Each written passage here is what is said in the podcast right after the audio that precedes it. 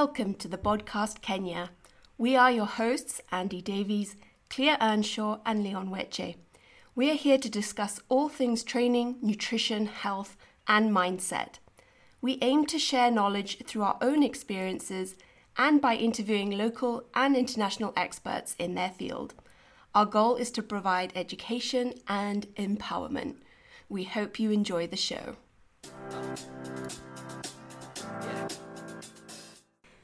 Welcome to episode 8 of the Bodcast, and today we're going to talk all things blood work. Um, so Leon and I recently had ours done, and I mean, Andy, you've been you've been a good citizen. You've got yours done regularly. Uh, I mean, it's so we're gonna we're gonna chat about you know what tests would recommend that you get, how often. Um, I mean, we won't really tell you how to interpret them. I think that's yeah, you know that takes that takes time. Um, but we'll we'll go through some of the some of the more obvious markers, you know, that might be useful for you. Because I always think it's good to have some understanding of it, you know, when you do get it done, so that you don't just go and blindly, you know, trust what your doctor says about that. Because as you'll hear, they can often, yeah, they can often not be extremely helpful. Mm. Um, and yeah, and then we'll just say like where you can get them done. I mean, it can be prohibitively expensive. Um, yeah. But uh, you know, like I said, we'll we'll sort of give you the, the core core kind of blood work that you can do and like how much that will cost. And I mean, a lot of you, your your insurance will cover it, or your insurance covers like the basic ones, and then you could pay out of pocket um, you know, for a couple of other ones. And then, you know, in that way, it won't be too crazy. But I would just say I highly recommend getting your blood work done for many reasons. Like, it can just uncover so much that you might have thought you were okay, but if you look at it, you're like, actually, no, there's things going on. And especially like Andy and leonie if you're competing, you know, getting that done is absolutely key and it just is fills in i would say those missing pieces of the puzzle in your health if you're really striving for optimal health. Yeah it's um it's like uh, one of the i think i was talking to one of the guys who we just talk and comes to advise the pt and it's one of the things i said and he i think we were talking about uh, you know steroidal hormones and steroids and blood work. And he's like you know many guys are on steroids and there's no guys don't do blood work because there's like no money. And i'm like if you have money to buy gear surely you can you know save the same and do your blood work first. The thing it's like do your blood work before the gear. Yeah. Like, you know, so i was if you're already unhealthy where you you know, your liver uh, is already looking terrible. what you do, is start taking care. Yeah, yeah. And I, I was like, you know, it, it's, it's just one of those. It's, it's an excuse, and it's one of the trainers. We talk a lot, so he's, he's always asking, and we're just, we're just chatting, and he, I sort of made sense to him, and he's like, okay, yeah, gear is not like you're buying, you know, creatine off the, you know, it, it's expensive. So if you can't save up and buy gear, it's like you said, just check your blood work. You could be killing your liver, your kidney, you know, making things worse. And that's why even for guys who are not on anything, naturals, it is it's just it's good to know because training is stress. Then you have work, the life. core ones are still important, mm. you're natural. Especially as you get older. Yes. That's why I'm regularly most people. Um, but that's the thing, you know, the other the flip side of that is it's great to know what's going on in your body.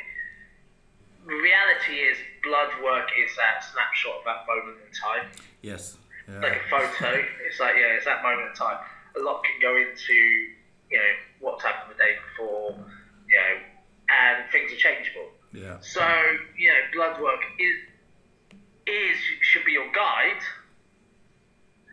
but again, you know, it's worth, you know, no one person's blood work and mm. genetics is the same, so how we deal with things. But so you know, I always say blood work's super important. I ask someone with that to get blood work, especially for those who struggle to lose, yeah. say, like men that struggle to lose body fat.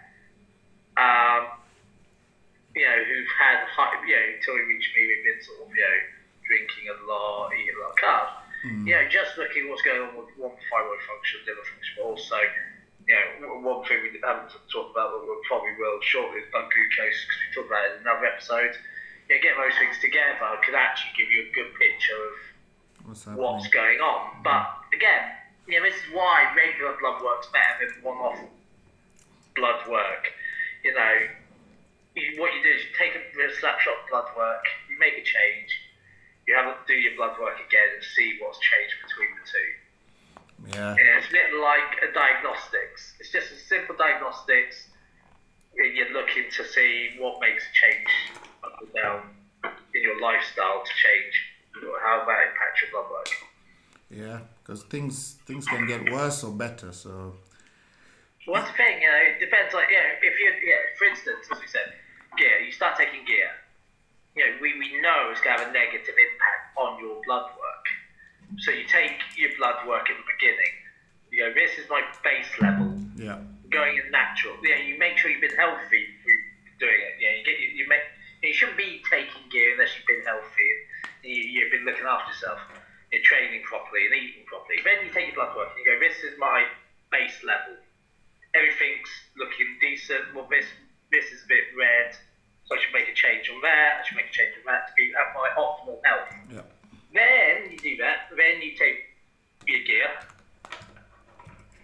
Then probably this is how you should be doing it. Halfway through your cycle, take your blood work. See how that's affected you. Then you finish your cycle five, depending on the SD you're using, say testosterone and amphetamine, five six weeks after then you take your blood work again, so it's come out your system. Mm. And you see at the three different stages what's happening with your blood work. Yeah. Because yeah. some people, from taking a small amount of testosterone, will have better blood markers than before they started. True. Some people will see a downturn. Now, if you're doing a, you know, a proper like cycle multiple compounds competition, like a pro bodybuilder, that's only going down. You're not going to see any benefit. But you know that's the, you know that's the thing. But you need to see the journey. Yeah, true. So if you're going to do something like that, you know it's a bit different to what we're going to talk about today. You need to be willing to spend properly on blood work. You know, and if you want to compete and do so at the highest level in non-tested federations, and you're willing to start taking steroids, you've got to be prepared to but if you care, um, you know, if you care about your health, you need to be doing that. You know, otherwise, one, you, you know, your bodybuilding career could be short because your life's going to be short. So you know, it's yeah, it's sort of safe usage policy. Yeah. Yeah, and, and with anything, it's like, you know, people have been told to take this or that supplement. And I mean, generally, sort of herbal supplements are pretty safe to take. But, you know, if you you know, take a lot of vitamin D, you can have toxicity, you know, and if you don't need to take it, don't take it. This, this is the thing, yeah, this is what Dr. Dean used to say to me. And we were looking for competition, what multivitamins and stuff to take. He goes, all right, let's have a look at your bloods. You don't need anything, let's just add in. So we had, you know, we go over some of the bloods in a minute, but glutathione we added in. You know, we added in um, what else? Like L-arginine for something else. But like there was no need to add a multivitamin because I wasn't deficient in anything. Yeah. Yeah. Therefore, it's like, well, you're not deficient in anything. Yeah, a little bit good to fire. We added some boron from my SHBG, mm-hmm. which is prior to this blood results you got there. okay, yeah. Because um, I had when I actually after I finished competing, um, I did that mental physique show in 2019. Yeah. I did my blood straight after competing, like literally after competing, I had high testosterone, naturally high testosterone, even after competing, which mm. everyone's like, yeah, it just shows my natural testosterone is really high. But my SHBG was really high, and that's when we picked up on the fact that I may have an insulin problem, mm. blood glucose insulin problem, because despite being super lean, my you know I was having some blood you know within my bloods, it was pointing towards being insulin. Um, not, uh, not insulin sensitive, insulin resistant. Um, resistant. Resistant, yeah. Um, which should be the opposite. But, you know what happens when you've been competing. Yeah. Yeah. So um, that's what pointed towards it. So, Yeah. but so anyway, but the SHBGs we started taking boron, but Yeah. nothing else was needed really. Yeah. You know, I took um, obviously berberine for blood glucose stuff, and I took boron for SHBG because that kind of goes with that, um, and then I just took glutathione from my liver Yeah. because that was picked up on the blood test. So outside of that, you know, I didn't need to take a multivitamin. I didn't need to take extra magnesium. I didn't need to take this, that, the other, because we have the evidence based out of the blood work that Yeah. I wasn't deficient. Yeah. I remember that's one thing I used to do. I, I think I used to pop multivitamins like they're it's it's just one of those things I feel I did wrong for a long time. And yeah, morning is like, oh my morning routine and for the longest time I don't think I needed, but it's just lack of the knowledge at that time and and I, I, I I think it's just one of those things you read and you think, okay, you know, I'm, I'm just going to add it. But if you've always taken multivitamin, do your bloods, and if you're not showing as high in anything, keep taking it. Yeah, because you know maybe your body's adapted. That's your baseline. true. Like I take, you know, I've always taken fish oil, you know, my krill oil. So my blood work has that in there. So it wasn't a case of taking, you know, needing to have more. Yeah. Yeah, I must admit, I do often tell clients to take a multivitamin because they come from a place of really poor dietary habits. Mm, mm. You know, and I know we've not been eating enough vegetables. Like I myself, I know I eat loads of vegetables. I love, you know, I throw vegetables on everything. Um, so for me, things like that, you know, I have fish, I have nuts, so I cover broad spectrum through diet. But a lot of people don't, especially someone who's been really dietary restrictive. It's sometimes good just to get them onto the multivitamin because you know they've been eating nothing but, or we've been juice cleansing or doing something crazy. Um, and then get them to do a blood test, and if they're not high in anything, just keep that multivitamin in. Yeah, and I mean it's yeah. uh, So I think let's let's just get into some of like the basic blood work to get what would recommend and I know what a lot of insurance companies or, or like if your company has a package with an insurance company it normally covers like the liver function tests which are great to get kidney function tests a basic your lipid profile which includes your cholesterol great um, it usually includes thyroid, but I would say it's not an extensive thyroid panel. Yeah. They usually only do TSH, which is not enough. Um, and they don't, I don't think they cover sex hormones in those basic ones. So I, I, would, I would say, like, liver, liver and kidney function tests, get those in. Those are really useful. Um, get in your lipid profile with your cholesterol get an extensive you know a full thyroid panel which is your tsh which is your thyroid stimulating hormone free. So you get free t3 free t4 sometimes they do total. You don't want to go for total. You want to go for free because that's what's available for your body to use. So t4 is the inactive thyroid hormone and that converts into T3, which is your active one. So you want free T4, free T3. If you can, you can get a reverse T3. Here in Kenya, that's extremely expensive. So I would say that's a bonus optional if you can get that. That's like gold standard. uh, Gold, yeah, premium, and then get your thyroid antibodies checked for autoimmune conditions. They often don't have those on there. Get them done. Get them in. Um, so sex hormones, I I think those are really great to do. Like they're probably an add-on for you, but I think they're really good to get in. So I mean, for men and women, you're you're you're actually test, testing the same things. So you want to get your estrogen, which is the estradiol. Uh, you want to get your progesterone. You want to get total and free testosterone. So again, total is not going to be accurate. You want free because that's what's available to your body. You you want to get your FSH and LH and prolactin And I mean, for me, I would say the bonuses would be getting what's called DHEA, which is an adrenal hormone. And I think it's a really important one because it will help show you if you are experiencing sort of adrenal insufficiencies. It's a good marker of stress. And it's also a precursor hormone to testosterone and estrogen. But I would put that as a bonus because, again, here that's expensive. And then also, you heard Andy talk about it earlier the sex hormone binding globulin is a good one because that can bind your estrogen or your testosterone and make it less available to your body. So, if you have low estrogen or testosterone, that could be a useful one to test. But I would put that in in the bonus section. What would you say? Yeah, you know, um, it depends on what's going on with you, really.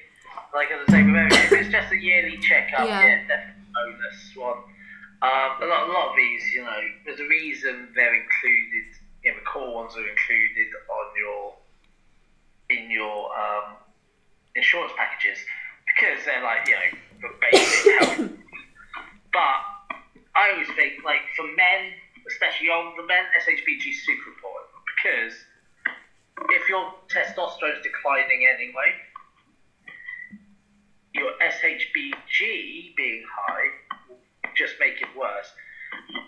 And things like that. A lot of sex hormones, like, you know, go out like, like prolactin, you know, progesterone, you know, and then it has sort of knock on effect cortisol and everything else. So, depending where you are in your life, has a big impact on these. You know, to be fair, a lot of younger people probably can get away with a lot less blood work. You know, as in like as in if you're natural, you're doing nothing crazy. You know, it's just worth doing maybe once or twice a year. But as you, the older you get, the more you want to stay on top of this sort of stuff because you know things are declining naturally anyway. Yeah. So as I said, you know, SH, you know, the last thing you want is if your testosterone, or for women, if you know, like estrogen's dropping off, or whatever, you, you want, you know, and testosterone's dropped off men, you don't want that SHBG being really high. Yeah. You know, because that's just going to make you worse. And you get low mood, and you get depressed, and you've got body fat, and, you know, that then compounds that issue again.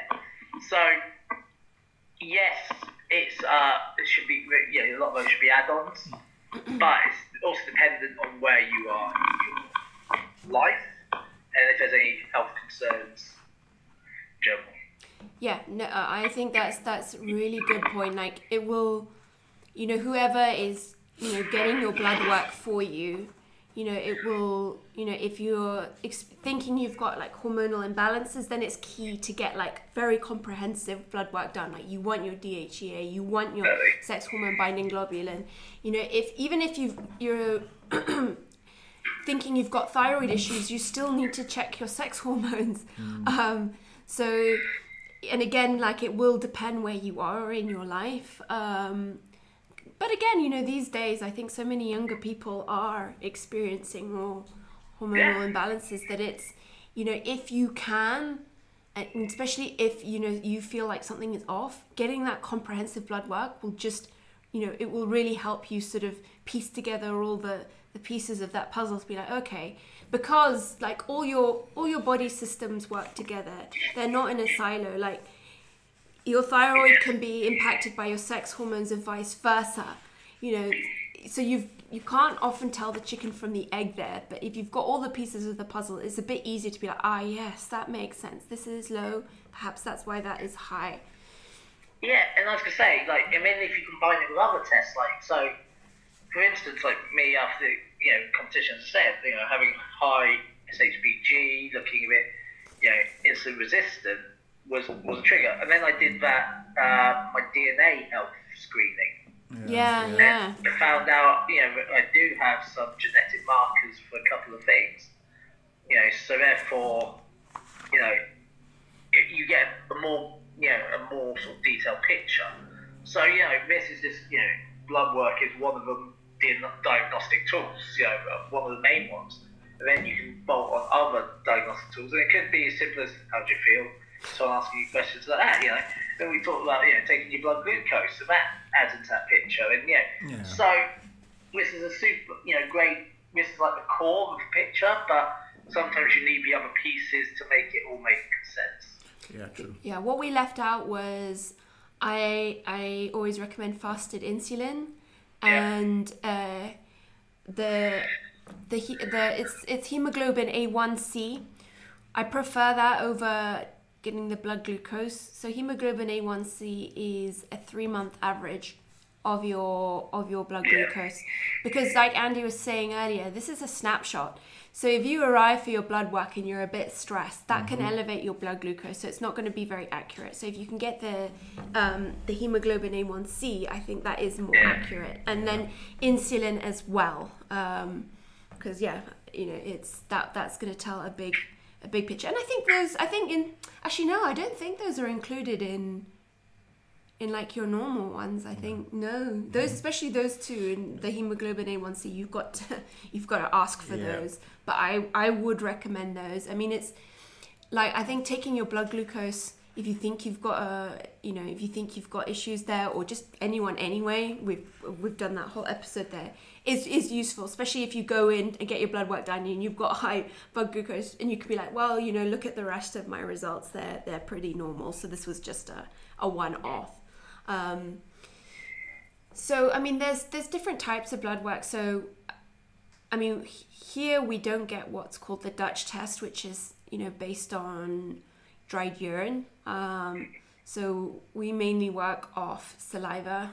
I mean, sorry, in blood serum, not saliva.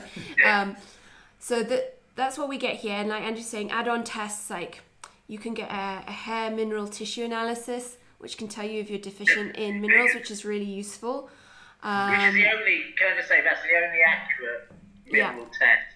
None of this finger pricking or electric things that, you know, wherever some health food shop somewhere is going to tell you what you're deficient in. even blood You serum. Those don't work. Even blood serum is not as accurate as the hair mineral tissue analysis because it's not telling you what you're using. Um, Exactly. so that's a good one. In here, you can't get it done. Um, I know you can get it done internationally. Yeah. Uh, I'm looking to get that done. We'll see.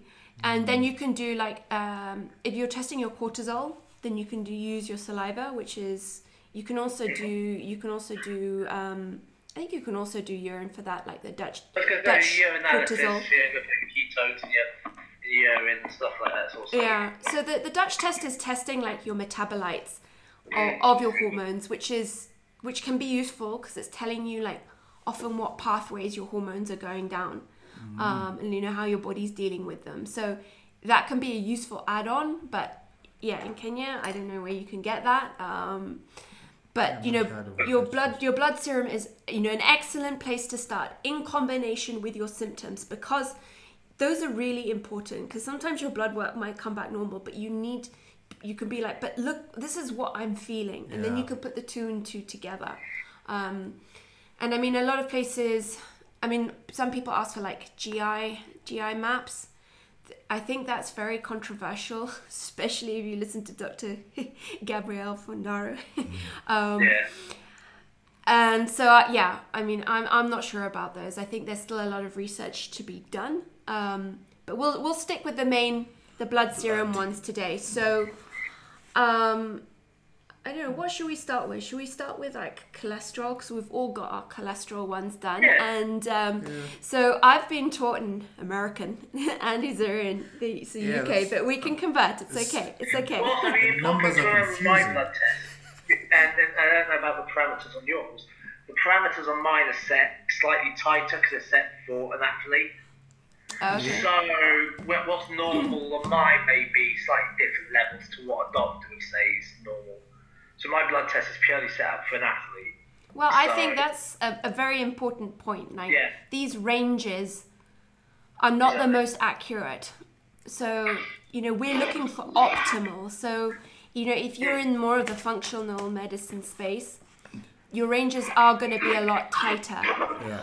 You know, so, you know, these these averages are based on, you know, large populations of and a lot of time unhealthy people. So the ranges are not the best like on there. Um, and like I mean with cholesterol I've been doing lots of research on it and in general I find cholesterol is very misunderstood. Yes, Um, we talked about this last week briefly, didn't we? Yeah. We we did how it's so misunderstood because just remember it is it is the precursor for all your steroidal hormones, you know.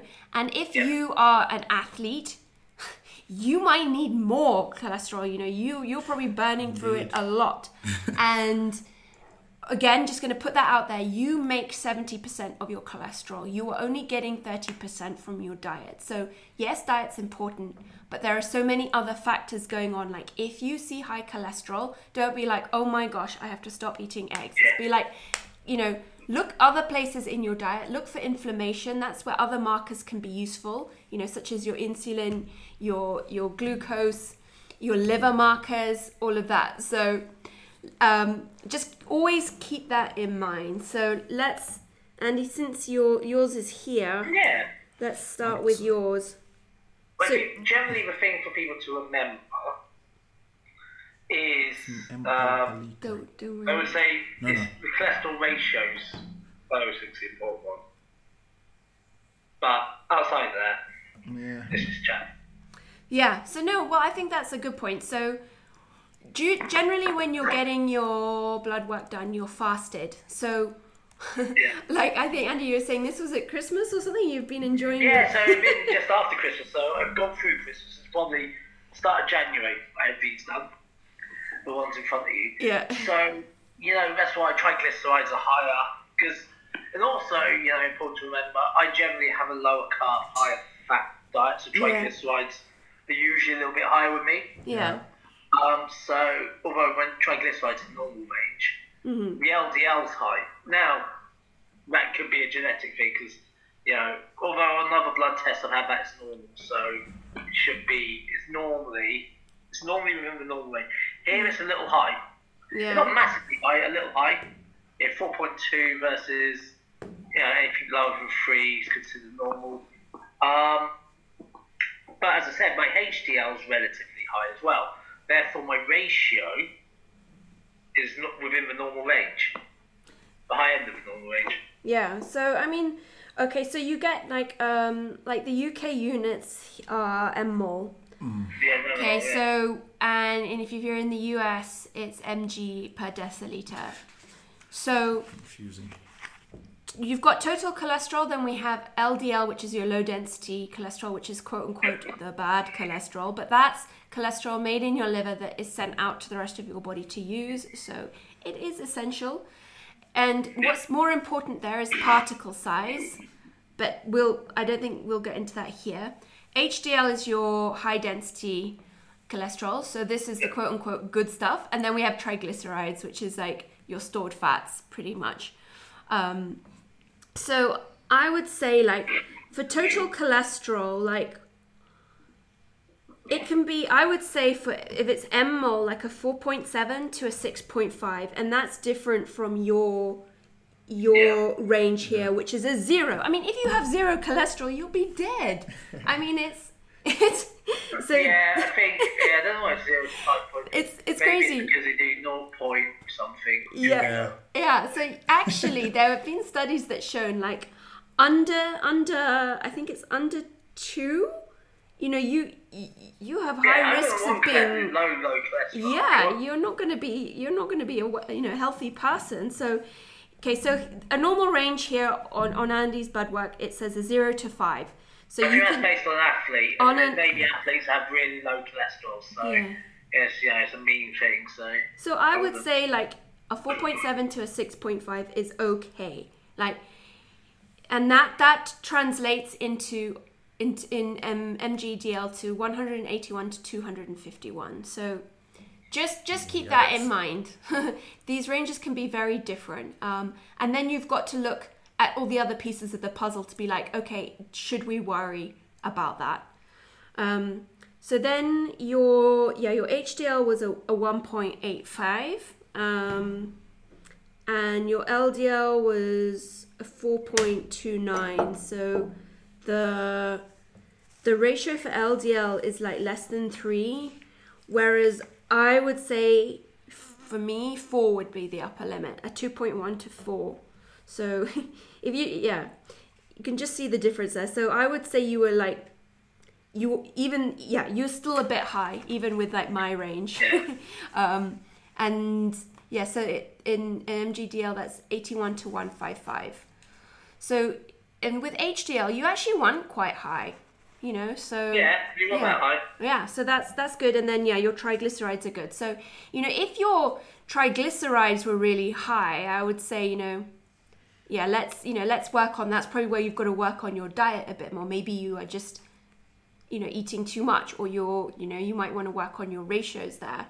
Um, so yeah your then like cholesterol is not going to be you know the, the best markers for like your cardiac health i think there are better markers for that yeah. and a lot of it is you know can be genetic um, you know if everything else like all your other markers are good and your cholesterol is just really high that can be genetic so you can always ask in your family, you know, is is, is yeah, I suppose yeah. that's the thing. Like my mum always talks about having high cholesterol. I, I spoke about this last week. Yeah. And she she taken stuff out of her diet. It's never changed. Yeah. It's always relatively high. Not massively high, relatively.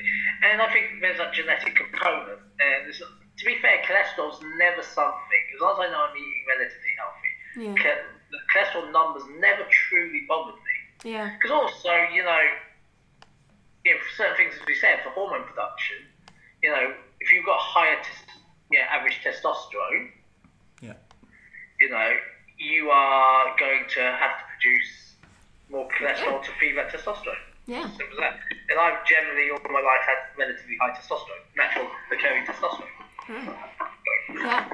No, I think that's you know such a great point. Like, yeah, if remember, so you get cholesterol which then goes into pregnenolone, which is the, the mother hormone, and then DHEA, you know, which is then producing your estrogen and testosterone. So, you know, you, you need cholesterol. Like we said, if you're an athlete, you probably need more. Yeah. Um, so yeah, Leon's cholesterol is is high as well, like even by the ranges that I use. so his his total cholesterol is a two. Sorry, Andy, this is in MGL. MGL. So it's two seventy eight. So that would be, you know, I think that's over over over six. Actually, just it, a bit. I think no. Wait, hang on. If you have your original blood work. No, this is the. No, but your original we can has it in mmol. Yeah, oh your, yeah, yeah, your it. original. Is, should be on email. Anyway, so it's high. His LDL is high as well. So remember that the sort of the cutoff I was using was a one five five. He's a two two two. Uh, his his H his HDL is a 43, so that's that's okay. Um, and his triglycerides are good. They're at a 71. Yeah. Um, and I mean, you know, overall, like all of Leon's other markers are good. Um, so you know, it's a question of asking in the family, but also yeah, been, he's uh, he's been on his high chapati diet. I've been, I've been asking, yeah, if uh, you know any say like grandparents with cholesterol issues and here's the thing though leon. You're another guy who trains a lot. Yeah you yeah. have a you have a naturally high occurring testosterone level. Yeah. That's why you, you find it relatively easy to put on muscle which links into that i think a mm-hmm. little bit you know? Yeah because we, we we well when when we were checking it the triglycerides are okay so yeah and that's and the hdl yeah. so we're not we're not really worried so before we do the next blood work, I think I'll just well minimize sort of like the because I've been doing chapatis instead of wraps because I used to do wraps and then I, I sort of just got bored. So just to switch it up and then we'll we'll we'll see. But it's just, it's just tidy it up a little bit. Yeah, yeah. That's, I mean, just tidy like mine here was higher than it usually is. Yeah. But in the grand scheme of things, mine is usually on the high end anyway. Yeah. Yeah. Um, not normally the red like it is there, but the reality is that's just after Christmas. So yeah, you can just tidy up a little bit. Yeah. But yeah. I'm never going to lower my testosterone much. As in, it's never going to be significantly lower, and and probably nor should it be. As we are just yeah, saying, true. when you need to produce hormones. Oh yeah, you know, true, you true. want you want relatively high cholesterol. Yeah. Reduce all these hormones, you know. Yeah. Yeah. So I, I found his so his total cholesterol is a seven point two. Oh, you found it. Yeah, seven point two, and then your LDL is a five point seven four. Um, Which just just. yeah, so I think high. you know, I think you know your fats were quite high, so I, I think there's room to bring them down there, um, and and just just play around and see. But you know, everything Yeah. else is fine, and I mean, you're you're a picture of health, so you know, don't let doc like when you go to your doctor. And it is over the, their range, which is, you know, we've just said cannot, you know, it's not the optimal one. They'll probably be like, okay, statins ASAP. Please, That's the problem. Yeah. please don't uh, yeah. please don't do that like just you know you don't need to. There is unless there is like an issue or it's like extremely high there's so many other ways that you can work on it if you need to. But once you understand it like hopefully you will a little bit more now you'll understand you actually need it. Um, so yeah just beware. Beware of when you're taking your results to the doctor and like they immediately want to put you on to you know medications where a lot of these things you can manage through your lifestyle training nutrition and like natural supplementation Yeah, and I think, like you said, especially if you're already active, you know, into sports, and don't go into just being alarmed. Like relax, and you, you maybe yeah, after this you'll be able to think about it differently. Mm-hmm. so okay i think that's that's cholesterol um, What was next? Uh, we did test everyone. Well, we can look. I think let's go through like some of the like the blood. So I forgot to say, yeah, blood count is a good one to you know that they'll just do that anyway. So that's talking about like your red blood cells, white blood cells, you know, things like that. Um, and they can be really they can be really useful markers for things like anemia um, and well that's a particularly good one um, you know and we were just discussing before this like you know even if you live at high altitude that can affect you know some of your your markers Yeah. there as well so like red blood cells uh, and i think yours were yours Yeah, mine were were like uh, five points- levels Yeah. were high. your, your hemoglobin was high. Usually it's like a 14 to 15, and yours is a. Okay, where you're in. Uh, Different. It's different. no, but it is a G per. G- De- It's in GLs. Oh, his. oh, mine's L. per deso. Yeah. Ours we times by 10, so you're 150. Yeah, so you are a bit high. So But Yeah. it's only marginally. tiny. Yeah. Marginally, marginally. Yeah. And so we're a Democrat. And now, you know, there's an argument there, you know, for two reasons. I have naturally, genetically, I don't know, we still haven't worked out the cause, but I have naturally high levels of ferritin stored. I have high levels of stored ferritin. If you go down my blood test, which is a why, but when I did my DNA test, it said, you know, I'm at prone of getting this really nasty genetic condition. I don't have that yet, but it may be linked to that, um, which also pushes up the red, red blood cell count, living at altitude, Yikes. stuff like that, you know. So, you know, it's not vastly high, you know, you, all you got to do is give a bit of blood, Yeah, me and Andy. Uh, That, and, and then I'm good to go. Yeah, so I think that's a really good point, especially for men. Like, you know, if certain markers are high, like your ferritin, your iron, you, you, you know, your red blood cells, your your your hematocrit, all that, you it's good to give blood. like, even, I think Leon needs to give some blood as well. yeah, I'm, I'm, I'm, He's yeah, not as high as yours, Andy, but, But y- y- yours is very high. Your ferritin. I need to. Yeah, my ferritin, yeah, and there's not much, like, yeah, Yeah. it's always been high. That's the problem across all my blood tests. Yeah. and we and we're not sure. You know, even doctors are like, you know, it's genetics. Let's hope it doesn't develop into something. Into yeah, because there's a really nasty illness, So which is like a life-threatening illness. Oh, I've never heard of it. It's a genetic condition. Yeah. Genetic. Um, I don't have that, yeah. but I'm at risk of it according to my DNA markers. Okay. So for So you, it can be linked to that. So it's just something I've got to keep an eye on. Mm. Yeah, I try not to eat too much red meat. You know, you know, I don't take any iron supplements or anything crazy like that. yeah. Yeah, I just got to keep giving blood. Yeah. Well, sorry. Re- rewind for people. Ferritin is your stored form of iron. Yeah. Um, so it's it's a very useful marker. I would do that. You, you know, um, with your iron. I mean, some some people like to do like saturation and things like that, but uh, to get the full picture, if you know, if there's sort of iron issues going on there. But yeah, ferritin and, and like your your iron are just are good ones to start with. Um, yeah, so when we say like he's a red blooded male, I literally mm. have a high red blood cell count yeah. ferritin, so my blood is super red. Um, the fact is, you know, just got fight. You know, it's I'm just careful about what I do and what I consume, and you know, generally it doesn't affect my health. Yeah. So it's just a marker. Yeah. I've got to be aware of it. Yeah, if it does go up, it could. Yeah. yeah. I don't have high blood pressure. That's again, it's like looking at the overall picture. Yeah. You know, my blood pressure is normal. That's yeah. good. My my hematocrit and hemoglobin levels are a little high. Yeah.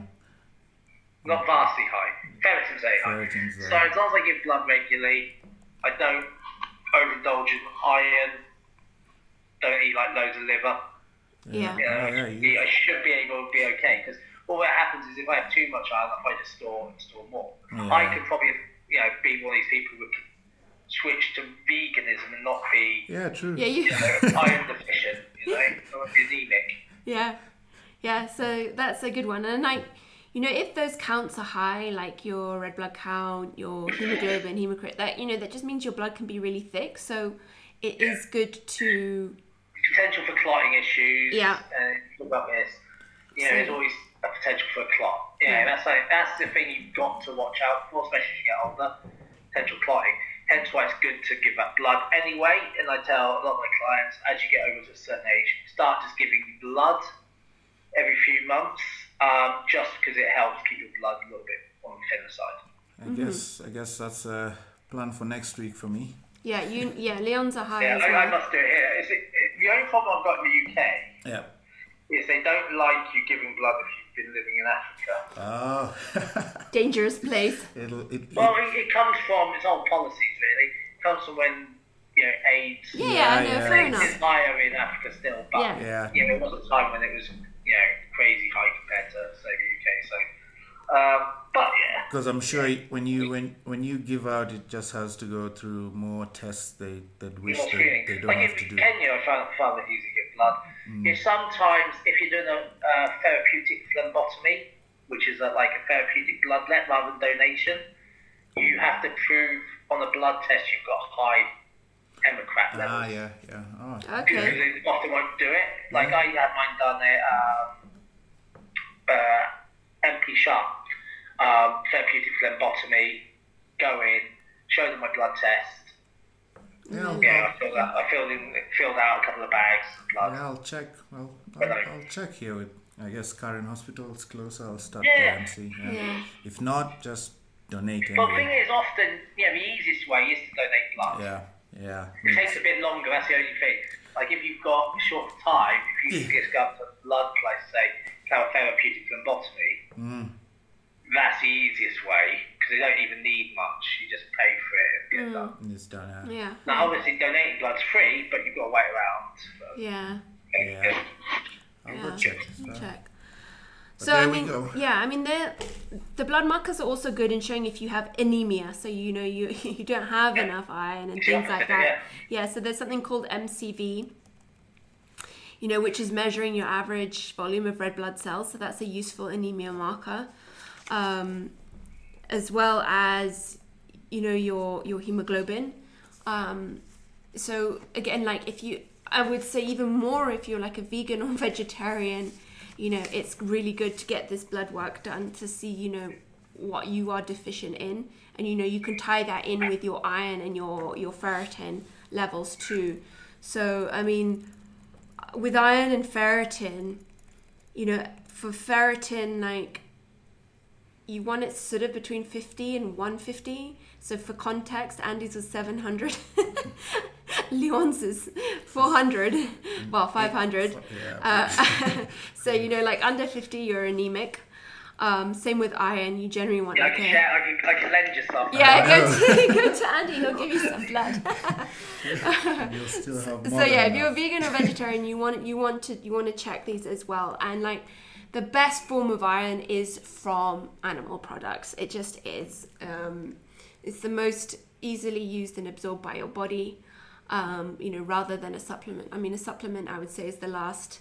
You know, your last your last ditch attempt there. Like if you can eat more red meat, liver, all the things Andy's avoiding, you know, go for it and pair it with and here's the thing, vitamin it's, C. it's all about absorbable iron. Yeah. People Yeah.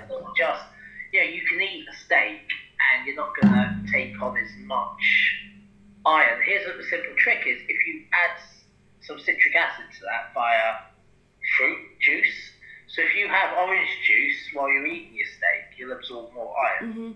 So that's, that's something, a little trick that, you know, that's why the actual best iron supplements we get down the road are liquid once you mix into a fruit juice. Ah, yeah. Yeah. Um, you can get them in the UK, like little sachets, you pour it in, because it's absorbed easier Mm-hmm. in a tablet form.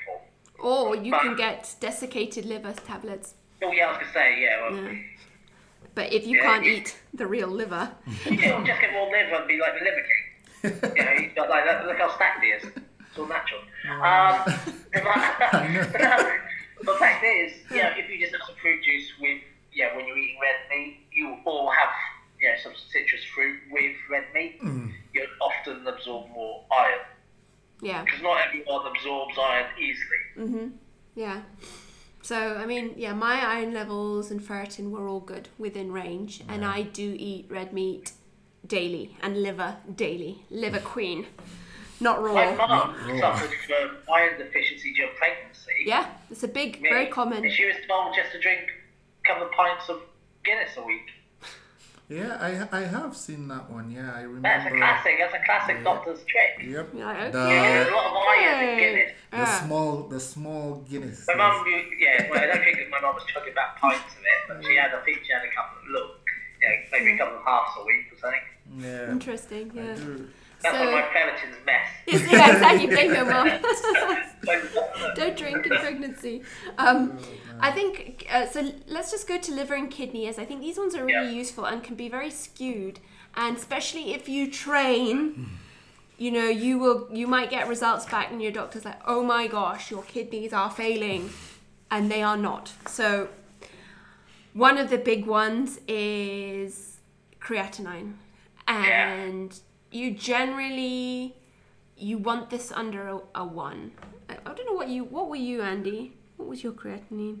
I was, a mine was high at 106, but I had, It was in Humo. the day before taking my bloods, I had trained legs. Okay, yeah, because usually you want to not train before you get Yeah. your blood test because it can affect. Um, Creatinine yeah, yours is in Numo. I I don't know what that. I would have to convert it. Yeah, Uh, I first- think. my first one was Um, high. So, but if you're taking creatine as a supplement, that can affect that, and it's not necessarily a bad thing, and it's also reflective of your muscle mass. So if you Yeah. are if you have a high muscle mass, you are just going to have more creatinine. So, you know that one, you know, as we've been saying throughout, is like put it in into the bigger picture there, um, and it can also like if you've like you want to do these tests fasted, but you want to be hydrated. So if you're dehydrated, that can skew that value as well. Yeah, it's just that mine was just because I'm massively stacked. Yeah. it's just, legs. Yeah, I remember him saying, yeah, you train yourself? Like, oh, yeah. yeah, that can affect it. So it's the same with urea. I don't. Yeah, Yeah. your urea was high as well, wasn't Yeah, it? no, I was just looking at that. Yeah. I think we haven't really discussed that. It's probably for the same reason. Yours was high. Leon's was also high. Mine was also high. So for all three of us, our urea and creatinine were, were high. And if you went to a doctor, they'd be like, as my doctor was like, "Oh, stop taking all these training supplements." It's like, and I was like, oh, or stop eating so much meat. I was like, you know, that's that's just yeah, them not taking into account your lifestyle and the fact that you probably have more muscle mass than the normal person and that you train. So Well, that's the thing. I was having a conversation with a client, and it wasn't about this, it was about uric acid protein. yeah, And we were talking about uric acid. He had high uric acid. And he was told not to have so much protein. and he was worried about whey protein. I was like, well, whey protein shouldn't. The whey isolate will not pump up your uric acid. Nope. Mm. Whatever you do, don't listen to your doctor about one. Well, yeah, uric acid caused by meat-based protein. Yeah. it's- Anyway, let's off point. You know, because actually, as we've said there before, a lot, you know, doctors look at it very black and white. Mm-hmm. You know, like if it's outside of their normal scope of practice, they say just stop doing it so you can focus on what they, they know, which is illness and, and, and you know, and repair. Um, so yeah, so things like dropping out training supplements. Interestingly, you know, if you drop out creatine from your diet, you know that as a protective creatine, and I tell all my clients to take it for one simple reason. Mm-hmm. You know, it's protective to the brain, and as you get older, to degenerative illness like Alzheimer's and dementia. So, and which has been linked to falling levels of creatine in people's diet. You know, these things have been getting worse. So, you know, everything has a sort of cause and effect. It's like, you know, you put, you, it's not just simple, stop taking something, because that might have an effect somewhere else in your, in your blood. Yeah. Yeah, like it's, Yeah. it's just never black and white.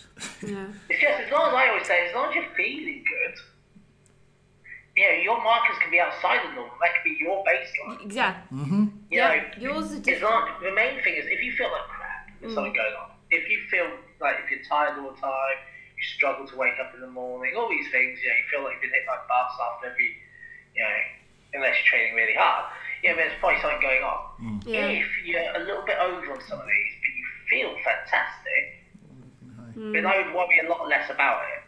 And you, and that's a that's a truthful fantastic. It's not just hey, I feel great when you don't really when Yeah. you think about it.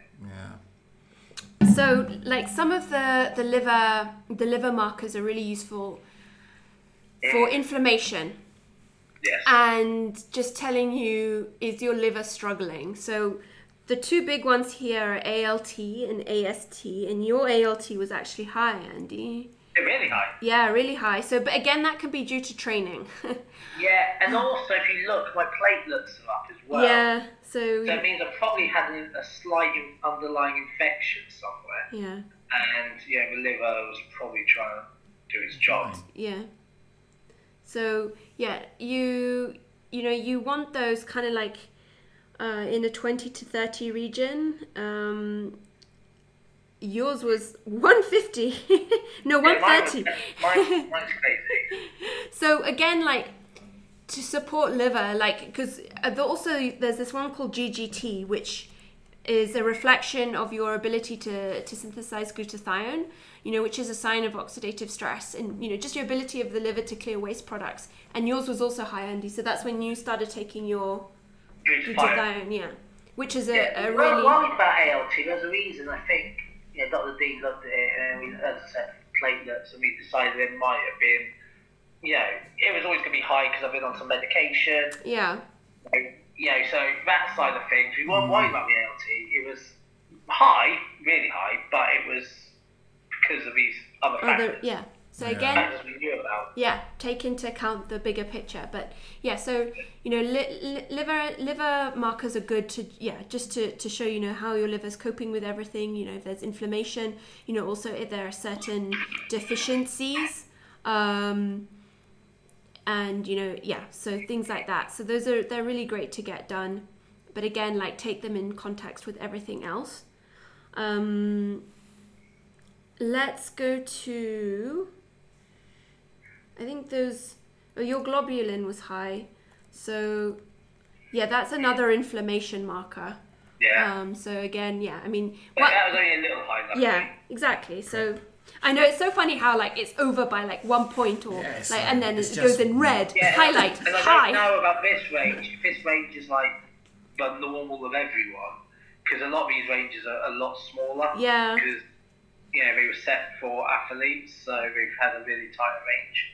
Yeah, so I'd say like 20, 20 is low for globulin, globulin, Globulin. and you're 37. So I, you know, I don't think like Leon's a 32, so I don't think it's it's such a, a big one. Um, there's one called alkaline phosphatase. I don't think you did it, but it's quite a useful one. Um, and again, it's just showing like health of your liver, and if it's low, it can mean you have magnesium and zinc deficiencies, even thyroid issues. If you've got parasites, Um, so quite a few of the liver ones can tell you if you've got parasites. So Yeah. those are those are they're, they're good to do. Um, yeah, let's. You're Andy. You're the only one. Of, actually, no. We've got our testosterone. We could do that. So let's just look at the sex hormones. This podcast is going to be did- long. Full of numbers and It's to be long anyway. So we only got our free and total test done. Um, yeah to start to start, I'll get my other sex hormones done because I was at the wrong time in my cycle. Um, so, like, both of you have high test. But again, is that surprising? yeah No. Um, yeah I guess for guys listening they they can can put two and two together now the cholesterol test Well, that's the thing. It's like this is a naturally occurring test as well. So Mm. mine's been a lot higher than this. This is actually relatively low for me. I'm normally on the sort of 29 naturally. Um, but as I say, the free test is what I, I like to spend most of the time looking at. Yeah. well, that's in that's a balance between animal, right? Yeah. Hang on. I need to. I need to calculate. And this is- Okay. So h- hang on. Can I just calculate yours? You guys talk. I will.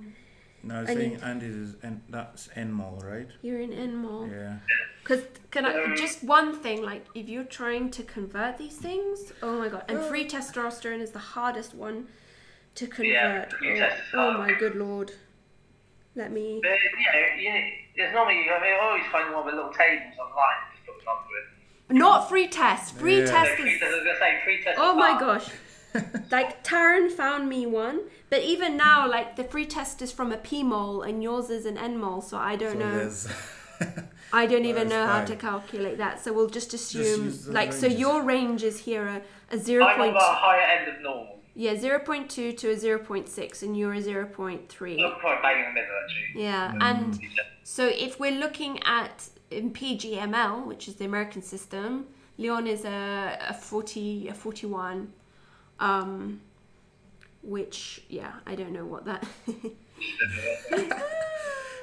it's I don't know what that one is. Yeah, Ugh, it's so confusing. But yeah, I mean, you guys, Leon, Leon's is good. Um, mine, mine is interesting actually for for a a, a woman. Um, so for women, and again, like um, you have to be careful with the the, the conversions down, because there's you know the difference between like a DL and an ML is very different. Yeah. So, so my my total testosterone is a 66. So optimal is like a 45 to 65. So I'm good there.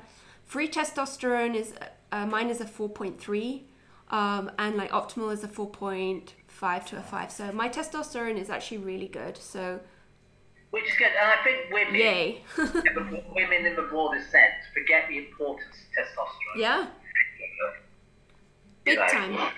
We need it, and I would say like a lot of the women whose blood work that I've read have very low free testosterone. You know, and that that can be for many reasons, and you know that can lead to you having poor body composition, poor recovery, you know, poor mood state, low libido, you know, all those kinds of things. So it, it is It can prevent, you know, it can prevent pregnancies and stuff. You know, many women try to get pregnant. If your hormones are all over the place, it becomes a lot harder to get pregnant. If Very. you've got, you know, yeah, testosterone levels are off. And, and this is the whole thing, the same with men. It's all a, a seesaw. Mm. You know, women have more seesaws going at once, but everything's got to balance. You know, homeostasis is important for general health, in sex hormone health. Yeah, You know, so if your test is low, you know, your estrogen's got your estradiol, it's going to be high. yeah.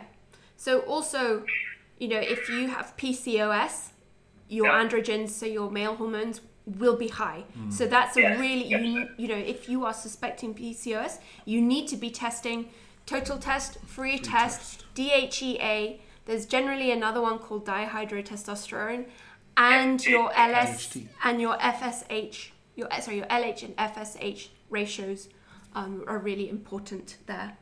Um, Just, just another one with DHT. DHT leads to male baldness, yeah, and actually can lead to thinning hair in women as well. Yeah.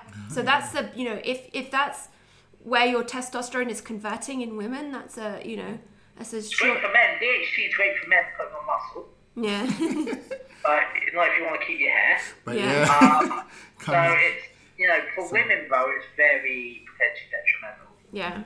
Yeah, it comes with a balance. It's, it's like it's like superpowered testosterone, but you know, smaller doses, but it has a you know, yeah. a strong effect. So, so it's just can't win. Yeah. So I mean, like, if if if as a woman you have low low testosterone, then you'd probably want to be checking your sex hormone binding globulin because it could be bound. And you know that can be bound for many reasons. One of them is thyroid dysfunction. So putting that out there. So yes, um, sadly, as, as the as the only woman here, I don't have my estrogen or progesterone, um, but generally you'll be testing these sort of five to seven days after you ovulate, and you you want your progesterone to sort of be in the 12 to 23 region. And if you have like estrogen dominance, it's over 200, and there's a ratio that you can do for that to find out. Um, men, I am not so well versed. So Andy, I'll hand your estrogen and progesterone to you, although they look yeah, so, they look in well, range estrogen, for men. estrogen, you know, you need estrogen. You know, men forget this. you know, like women need testosterone, men need estrogen. It's heart protective. Mm. Yeah, yeah. It also, there's a link to you know, the balance. If it's well balanced, estrogen will be protective for your brain and heart and other organs. So you need estrogen. Yeah, um, so you don't want really low estrogen, and you don't want really high estrogen because yeah. if you've got high estrogen, your test. Yeah. Generally, what happens is as your testosterone as you get older drops, your estrogen goes up. Goes up. That leads to change of body composition as you get older, and that's why you see like you know older you know guys the testosterone drop, you know combined with poor diet, getting you know breast tissue, things like that. Yeah. Because that's also been linked to prolactin and everything else, and um, and progesterone. So they all have an effect. You know, if you've got the money, you can find a place to test, test it all, because they don't work in. You know, we, we work together. It's not like we work in silos. So yeah. you want, you, know, you want, like my estradiol here is really good. It's one one five, which is, you know, on the higher end of normal, bang in the middle, which is I'd rather have that, knowing that you know the heart protective elements of estrogen, you know, are there. So actually, a one one five is that that's P that's PMOL. PMOL. Mm-hmm. Um, so yeah, so you, you know the range here I've got is forty one to one five nine. Yeah, so I'm you know sort of upper three quarter element of that. Now progesterone mine was normal again. You know, but you know, you want it to lower than 0.47, so uh, nanomole. So mine was 0.4, so high end of that. So, you know, but okay. My prolactin was high, and I can't remember why that was. yeah, because that's that's an interesting one. Because if that's high in women, you know, that can that can suppress ovulation, um, and it can yeah, be a big problem. it, can cause different things. Oh. Um, it can also be high due to infection. Okay. So, and certain infections, like, you know, affect potentially with the liver or pituitary mm. gland. Mm. I can't remember. We had, I had some, I can't remember, I wasn't feeling great, as in, like, I'd been ill. Yeah. So, I can't remember if it was linked to that. But basically, when I had it retested, um, just for in September, the reason I haven't got blood on there is because all my livers were destroyed because of something happened to the bile but um, the actual sex hormones were relatively normal. Okay. So my testosterone oh, was higher. Yeah. Um, but yes, so but everything, you know, what you want is everything to be relatively normal. Um, ideally, with all your sex hormones, they should all be in normal range because if one's off, it will affect the others. So you want them all floating around normal and again, that's what's normal to you. Mm-hmm. You yeah. know, it's not. yeah, it's not what's normal to everyone. It's really specific sex hormones.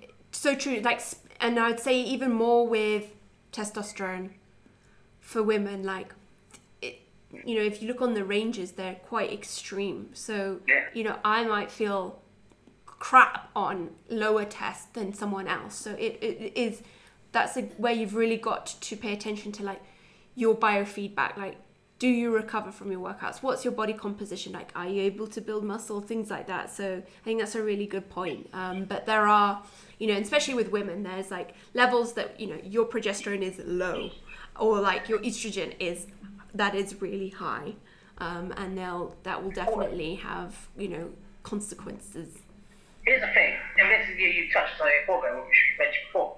It's, all about how you feel as well. Yeah. And also with women, you've got the extra biomarker of your menstrual cycle. Mm-hmm.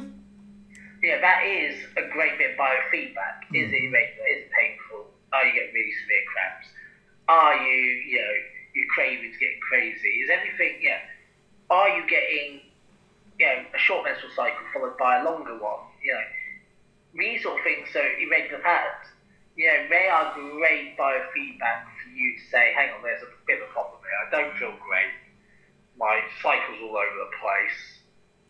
Let's get these bloods looked at. For men, you know, think of it like this: Do you feel a bit lackluster? Do you feel? Are you not? You know, you, you got low sex drive. I always say, if you're not waking up with, you know, your morning glory as a man, start questioning where your testosterone's at because that's just a natural occurring thing. Yeah. You know, and yeah, you know, from like being a teenager through to well, any age, I think, is if your test stays at a good level, you'll continue to get that through your life. Yeah, yeah. You know, so it's a case of looking at these things and, you know, are you just lacking energy? Are you, you know, it's not just libido, it's energy. Are you more snippy? If people talk about people with high testosterone being aggressive, actually what you'll find is people with low test tend to be more uh, emotional and mm. irrational. You know, are you suddenly, you know, for no reason crying? Are you, you know, are you developing breast tissue? You know, things like these will show your hormones off. You know, potentially, is your body composition changing? Mm-hmm. Are you holding more body fat than you used to? You know, and it's not just the only reason, but if your diet hasn't changed, things are changing.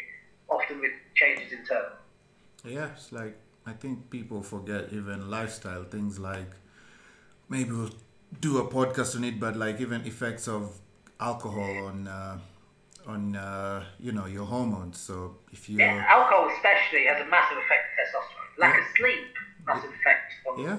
So if you're a big hormone. if you're a big drinker, you know it, it, it, it will it will affect you. So body weight. Mm-hmm. Body weight, there's a sweet spot. Too high, if you've got too much body fat, your testosterone crashes. Mm-hmm. You're too little body fat, your yeah. testosterone crashes. Yeah. You know, with that, everything else goes out of whack, yeah. Because everything wants to make you, you know, bring you back to homeostasis. Mm-hmm. Yeah. So it goes, it tries to shuffle itself around to see what it can do. Yeah. Yeah. Well, I guess that's, you know, as women, we are lucky in that we have our, our menstrual cycle to kind of guide us. Because, you know, like you say, if there's something abnormal for you, you'd be like, you know we need to check these sex hormones out. We need to see what's what's going on here. So mm. um, you know that's even more reason for women to be you know body literate and to track your cycle so that you know what's normal for you and you kind of know you know what what to look out for. Because there's so many signs and symptoms of things like estrogen dominance low testosterone thyroid dysfunction that you that can kind of guide you on what tests to get as well. Yeah yeah, and I think the important thing we've discussed across is how everything links back to each other. Yeah. Your cholesterol links to hormones. You know, your liver links back to hormones as well, and you know, there's you know, blood blood glucose and insulin resistance links back to all this as well. You know, so nothing's ever. It's not you know a silver bullet. Oh, I picked up this in my blood test. The actual, as we said, it's like a giant jigsaw. Yeah. Finding which pieces are missing. Very true. So, yeah, true. so thyroid. So, your thyroid was really good, Andy. Like you, I had to convert it. so your TSH was a 1.73, and we normally want this between a a, a, 1 and a 2. If it goes over 2.5, you're veering into what we call hypothyroidism. So it's like a, a negative feedback loop you know if you are not if your thyroid is not producing enough of its you know T4 and T3 your body's going to produce more TSH your thyroid stimulating hormone you know to to produce more of those. So if you've got a high TSH it generally means you're hypothyroid. So Andy's is really good. Mine was a 7.8 which is very high. So that is an immediately an, a red flag that something is going on. And if your doctor just runs TSH, it is not enough because you can have a normal TSH and still have all sorts of thyroid dysfunction going on. So that is a red flag from your doctor if that is all they order. So I mean if if that is all my doctor had ordered. It would have been picked up at least. But um, so then we go into the free T4. So this we normally want sort of between a 1 and a like a 1.2 to a 1.7. So Andy, yours was a 1.7. Mine's a 1.1, which is not bad. So my free T4 is, you know, it's not bad. Um, free T3 is free T3 is sort of the the one that we we really want to see in a good range, and and yours was so. Generally, we say like a 3.3 to a 4.4 is optimal. I think yours was a 3.7, Andy. Mine is a 2.55, so it is it's what we call like subclinical hypothyroidism. So I'm still technically within range, but it is on the lower end of the range. So, you know, that's where it's really important to listen to someone's biofeedback. So, you know, classic signs of hypothyroidism, like always feeling cold, you know, your hair falling out, um, you know, constipation, weight gain, you know things like that. So you you just need to listen to that. And again people will feel better in different you know different places um, with, with their with their free T3 but generally you want that sort of in the threes. So mine is mine is low there. Um, so like we said if you can get reverse T3 done that's useful because it's a really good indication of stress so if your body is stressed, what it's going to do is it's going to turn from the free T4 into reverse T3, which is another inactive form. So if that is high, like over a 16, you know, then you've got a lot of stress going on and your body is just not converting that free T4 to the free T free T3. Um, then you need to get your antibodies done as they are indicative of autoimmune diseases like Graves and Hashimoto's. So you want we have TPO and TGAB. So you want those eh, uh, most ranges are different, but like for TPO, you want less than 34. For TGAB, you want less than 115. So Andy is fine. Mine are high. So my TPO is a 97 and my TGAB is a 500.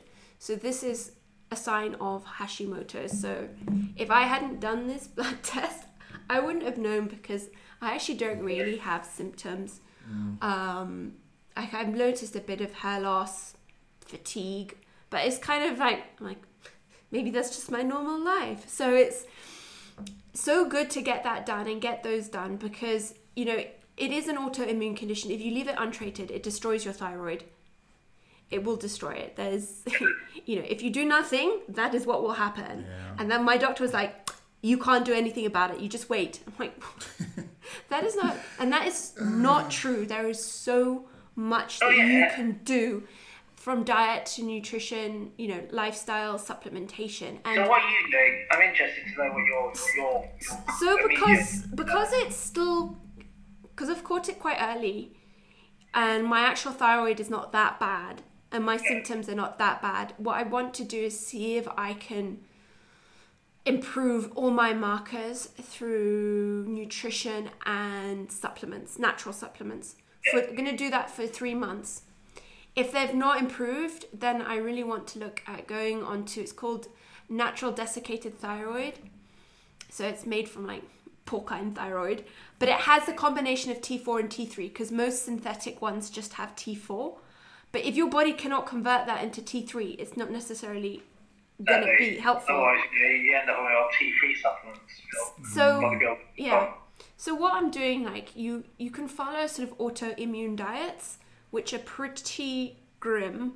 So you cut out gluten, dairy, soy, you know, alcohol, caffeine, processed food, you know, added sugar, and because gut health is absolutely key. So people with Hashimoto's generally have, you know, poor gut health, and we we all have a predisposition, you know, genetically to certain autoimmune diseases, and it seems to run in my family. Apparently, my brother has it too.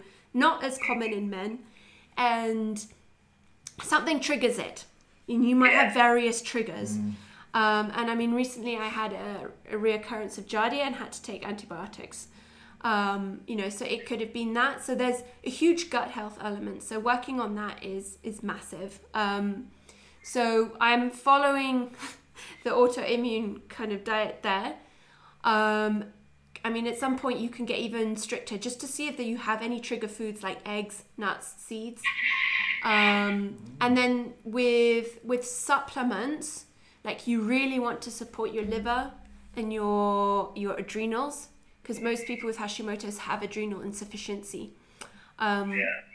so you know supplement wise um taking like because if you've got you know poor mal if you've got malabsorption you know in your gut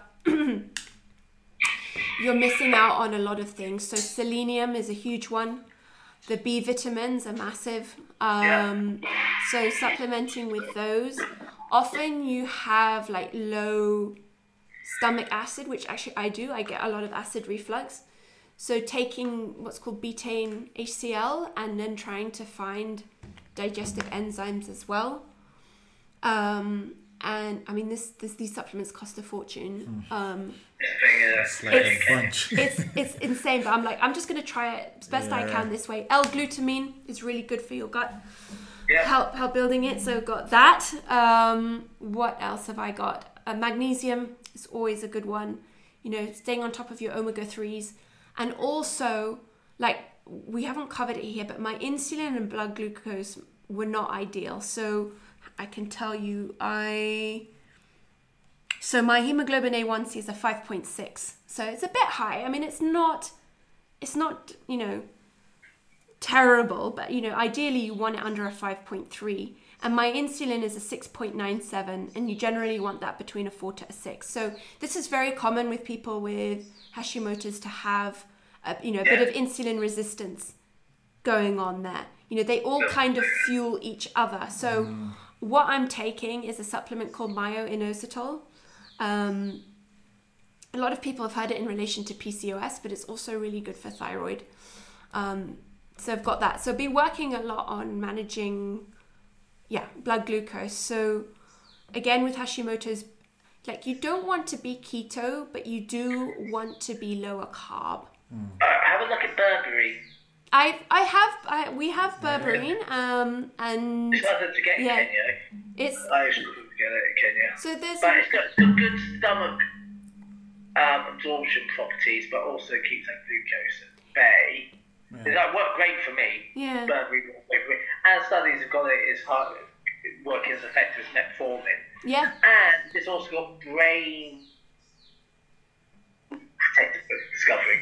Oh really really Huh. well, well I know it's also it's an also an antimicrobial which is Yeah. so it's it's got a lot going for it so Yeah. that's that's the list so far I'm sure there's there's more uh, We so keep that finding out new ones every day. I mean, yeah, and I mean, like, f- a lot of it is stress management. You know, with training as well. Like, you do not want to be overtraining. You don't want. Yeah, you've got to be really careful about that. So I have, I have, you know, pulled back my training, Yeah. making sure it's like no more than an hour. I'm not going to failure. I'm doing like an RPE seven.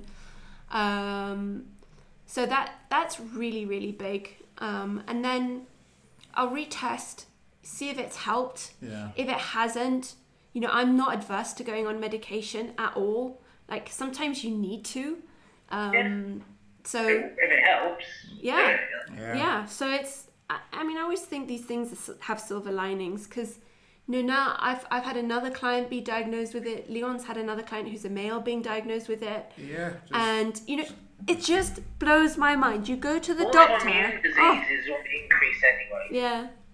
That, You it, know, yeah. various autoimmune diseases. So, yeah, yeah, but so yeah, it's like with him, we're thinking probably the trigger could have been COVID also. So yeah, Yeah, there's always going to be some sort of triggering point. It's like any autoimmune. You're going along fine. You know, you got something in your yeah, DNA just get triggered, but it's that something that, that trigger point is what you know causes it. And it's usually an infectious some variety. yeah. And my friend has got MS, Mm. and he can put a finger on when it started. Oh wow. He knows he, he went for a belt of illness, Yeah. Yeah, yeah. and then he started noticing things after that. Yeah. You know, it's like It's. you know, it was there laying dormant in the system. You know, his dad had MS. Mm. He hadn't thought about it, and it wasn't until he actually got an infection that it sort of triggered this MS. Yeah. It's it's so interesting, and if you don't catch these things early, like one autoimmune condition can lead to another. So Yeah, Yeah, yeah, yeah. you, you, you really you really you know even if your doctor's like oh you'll be fine nothing you can do that is not true you can start working now like i i think like my symptoms are, are not that bad because in general i lead a pretty healthy lifestyle like you know so you know just should probably find a doctor to bring on the podcast or someone who specialises in autoimmune diseases. 'Cause Please find one. more prevalent yeah, it would be. It would be Let's nice. find one Yeah. i mean I, I've, I've i've obviously followed a few now but yeah it would it is hard to find Yeah, I know. uh, GP, forget it. Maybe endocrinologist, but it's mostly in the functional medicine space. I was going to say, it's mainly in functional medicine. We have Yeah. to, But yeah. it's also getting more and more prevalent. Like, more and more people I speak to have some sort of. We have to look for someone. of, who- you know, autoimmune disease, yeah, and everything. You know, there's so many. Yeah. Yeah, but it's it's. I mean, sorry, No, no. but like, sex hormones play a big role in this. So I, I'll be really interesting to see what is going on with my sex hormones because if you have prolonged uh, exposure to estrogen, like if you're estrogen dominant, that can cause that can cause Hashimoto's and hypothyroidism. So, um, you know, and it also decreases what are called your thyroid. thyro is it the thyro, thyroglobin binding hormone if you have a lot of estrogen. So, like as we've been saying this whole podcast, you need to take into account all of those things. Um, so, and it, and I mean, if if it is estrogen dominance, then there's a whole different you know protocol you can do for that. Yeah. Um, and you know, again, like DHEA, they're found with like Hashimoto's, often uh, patients have low DHEA. You know, which which kind of makes sense because that's you know one of your you know that's going into your testosterone and estrogen. So, I mean, my testosterone is fine, but let's see what the estrogen is up to. Um, it plays into uh, cortisol as well. I mean, it is it is interesting for me. Like my iron and ferritin are really good because normally with Hashimoto's, it's they're pretty low. Um, but you know, like everyone is everyone is really different. Um, I suppose, yeah, it, it would be low if your stomach absorption's off. yeah, I guess. You, I know, guess, you we, go past a lot. I guess we caught it early. yeah. Oh, So I mean, that's a great place to end this podcast. Like, it is so worth doing your blood work so that you can catch these things. Like, I wasn't doing the blood work because I felt a particular way. I was like, I've always wanted to do it.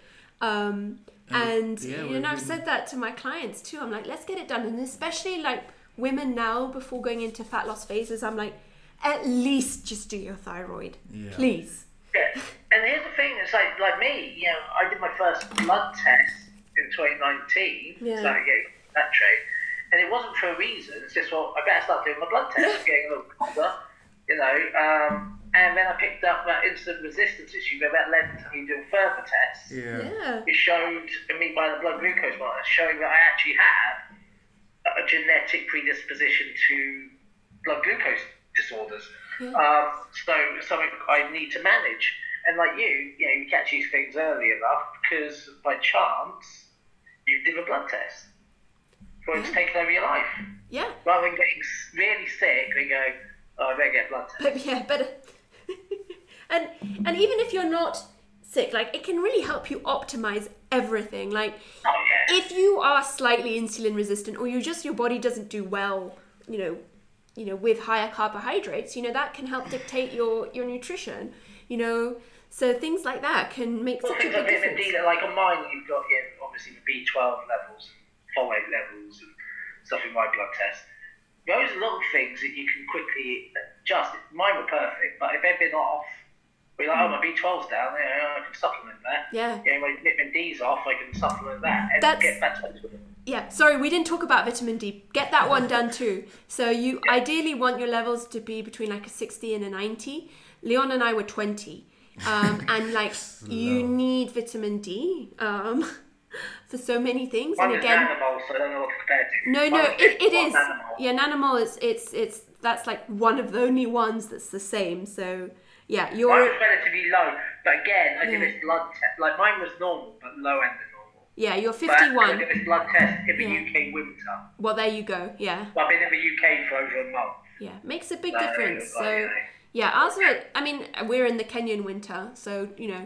Yeah, yours be low. It will low, so you you you want that up. So yeah, that's another really good one to do. Um, and again, like B12, especially if you're vegetarian, vegan, yeah, get those ones done. And folate, like Andy said.